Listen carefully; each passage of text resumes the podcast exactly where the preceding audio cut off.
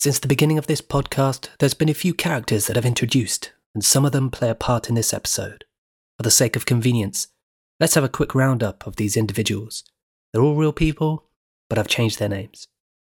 So, there's me, Adam, the English teacher and main protagonist. Then there's Kelly, a young American English teacher who works in the class next door. Then Penny, the middle aged American teacher, teaches grade 7. And Mark, another middle aged American teacher in grade 3. There are a few other characters knocking about, like Eddie, an Arizona man, two more American teachers, Jane, our Chinese manager, and Shin, the administrator, although they don't really feature in this episode. Finally, in case you missed any events leading up to this pivotal moment. Previously on Buffy the Vampire Slayer. A young woman named Shin picked me up at Shanghai Pudong Airport.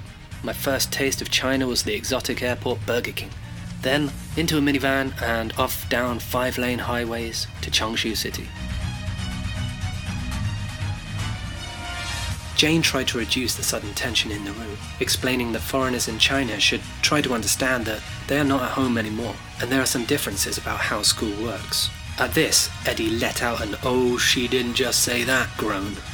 Mark's hand slammed down on the table. Anger was afoot. At high volume, he castigated the school and its pawns of tyranny, and with that, he left the room. But Mark was really quite full on about how everyone should stop judging him for his views on economics. Just because he thinks that the Fed is going to destroy the country with their quantitative easing doesn't mean he's a bigot, okay? I couldn't agree more. That does seem like quite a leap to make.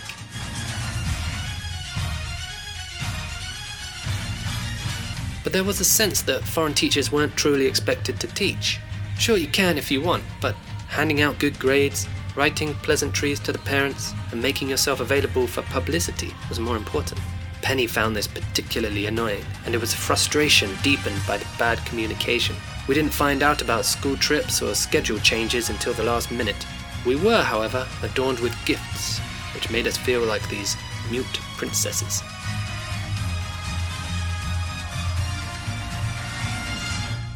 It appeared that the school was testing us. At least, Eddie thought so. He sent a hastily drafted email around the foreign teachers, telling them that this management is new, he said, and they're trying to cement their authority. But their organization is bad and they're making mistakes. Mistakes which are going to cost us time and money. Our best bet, concluded Eddie, was to stick together and not let them walk all over us. Mark and Kelly replied. The rest of us didn't. Unity was evidently not going to be one of our defining features.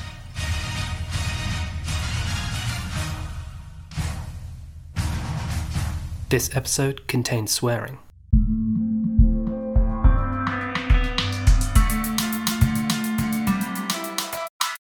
It was a long time coming, a build up of the pressure that comes with very different outlooks in a polite environment.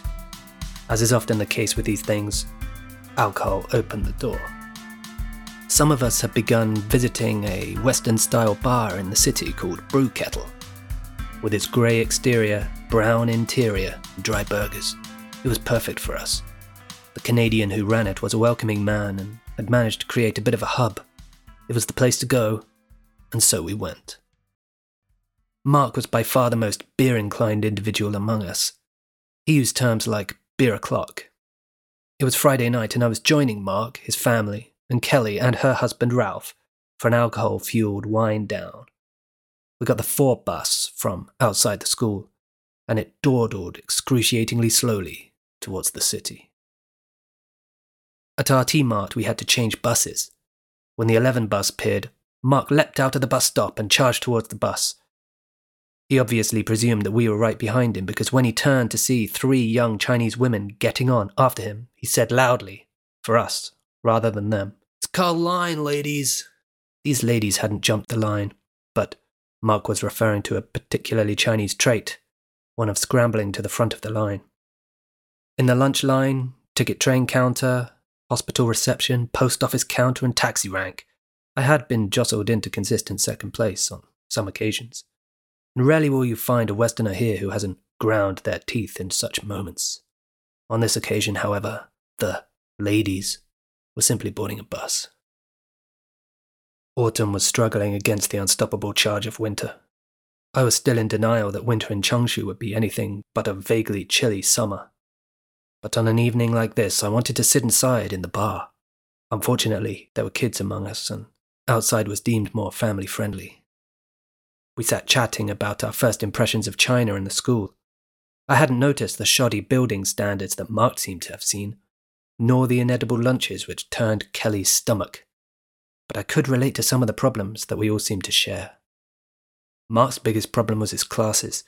The kids were uncontrollable and the syllabus went way over their heads. He was teaching grade 3, about 10 years old, but had to go down to grade 2 material to get the English up to scratch. Kelly agreed that the kids were pretty useless, sharing her stories about how many backwards J's she had to correct. But Mark dismissed this, saying teaching first grade was so easy, a monkey could do it. Right, yeah, said Kelly, designating herself and me the monkey level, somewhat below Mark in his developing title, King Ape. Mark was striking me as a divisive figure, a little quick to judge, even quicker to reprimand. After a good few beers, we went home and I stopped off at Mark's apartment for one more. Got a little ugly. I was getting ready to leave when the subject of Islam came up. Mark said, so self assuredly, so self evidently, that Muslims were all violent. We went back and forth on this, arguing in his kitchen about the Quran and terror attacks and hijabs and whatnot, and how Mark lived in Saudi Arabia, and, to quote him directly, Pardon me, Adam, but you don't know what the fuck you're talking about. I've seen it. It was like a Twitter spat, but real. We didn't even agree to disagree. We left it hanging sourly in the air, and I went home to bed. The following evening, I got an email from Mark.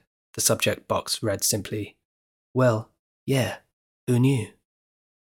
The body of the email stated that in the Central African Republic, Muslims had massacred an entire village of Christians, and the governments and the media of the West were refusing to mention it because of political correctness. Below this comment was a photograph of dozens of corpses, burnt to charcoal, laying in lines in the dusty yellow earth. I sent a text message to Mark. Please don't send me any more disgusting emails. He replied 10 minutes later. Yeah, I suppose that one was a bit dark. Ha ha. This darkening atmosphere was the last thing I needed. I resolved to rise above it, carry on as normal.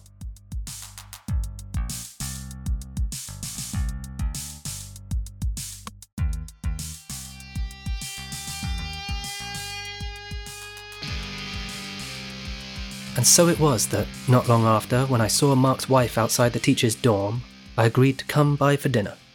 Bygones were bygones, and we went on as if nothing ever happened. In fact, stopping short of apologizing, Mark mentioned that he was going to send me a video about the European Convention on Human Rights. It was by a Brit, but he changed his mind because I probably wouldn't like it. I appreciated that. After dinner, we played games on people's iPhones, and Mark told us that women, in their feminist quest to be like men, had forgotten that they were beautiful.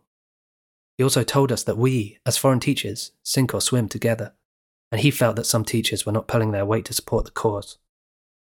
Quite what the cause was, I wasn't sure, but I guessed that Eddie had some idea, based on his continued agitations in meetings and calls for action on emails. By the time the weekend had come round again, we were off to brew kettle once more, and this time Kelly stayed away, but Penny came. Once more the drinking was pacey, and with another week of teaching under our belts, there was more ammunition with which to gossip and bitch about the school. Mark had two children, a boy and a girl aged six and four, highly intelligent. The elder of the two was already beginning to learn Chinese, while the younger boy was falling on his face as often as possible. Now they were running around with an umbrella and a balloon, jumping in the puddles. Mark and his wife were keeping a watchful eye on them.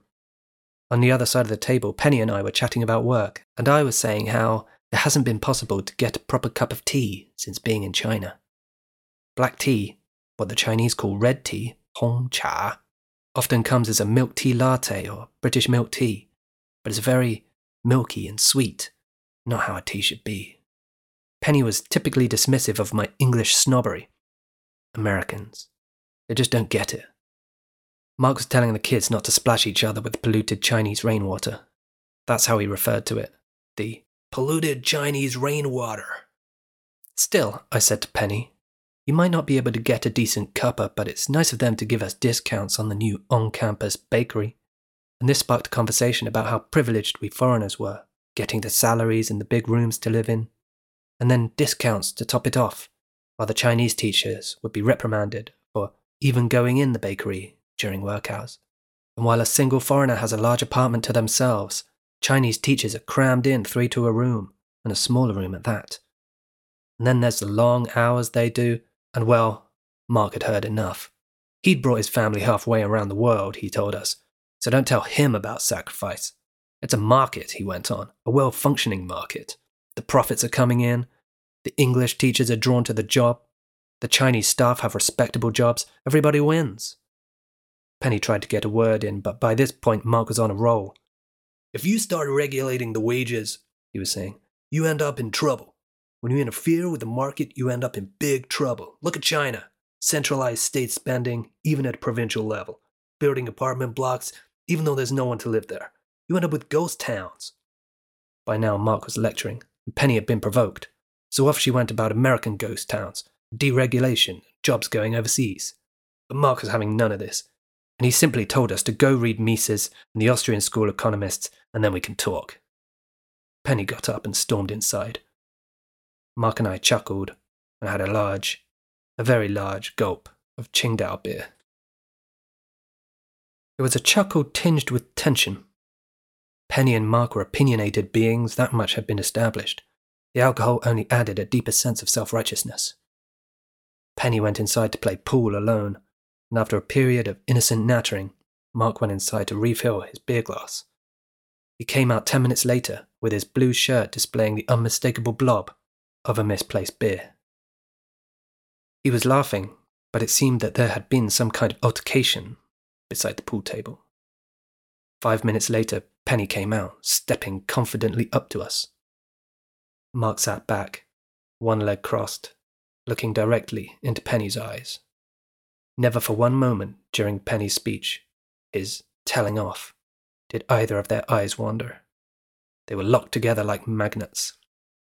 I sat there in the middle, my head switching between them like this was some kind of tennis match with one player smashing aces and the other doing yoga.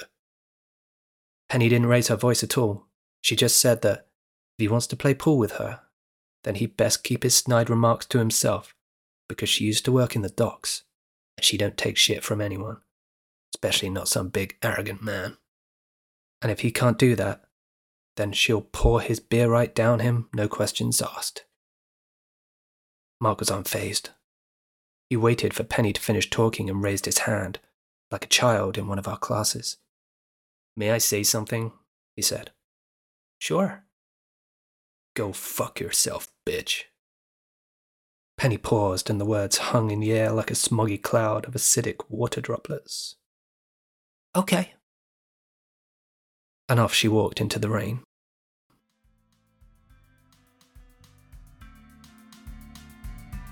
So, yes, shots fired in paradise. We've only been a few weeks in the job, and the personalities are all out, and heck, we're all living in the same damn building. Well, I began to feel the need for a little trip away. So, next time, let's visit the vast, rich, cultured megalopolis of Shanghai. And thanks to Makai Symphony for their copyright free epic battle music, Dragon Castle.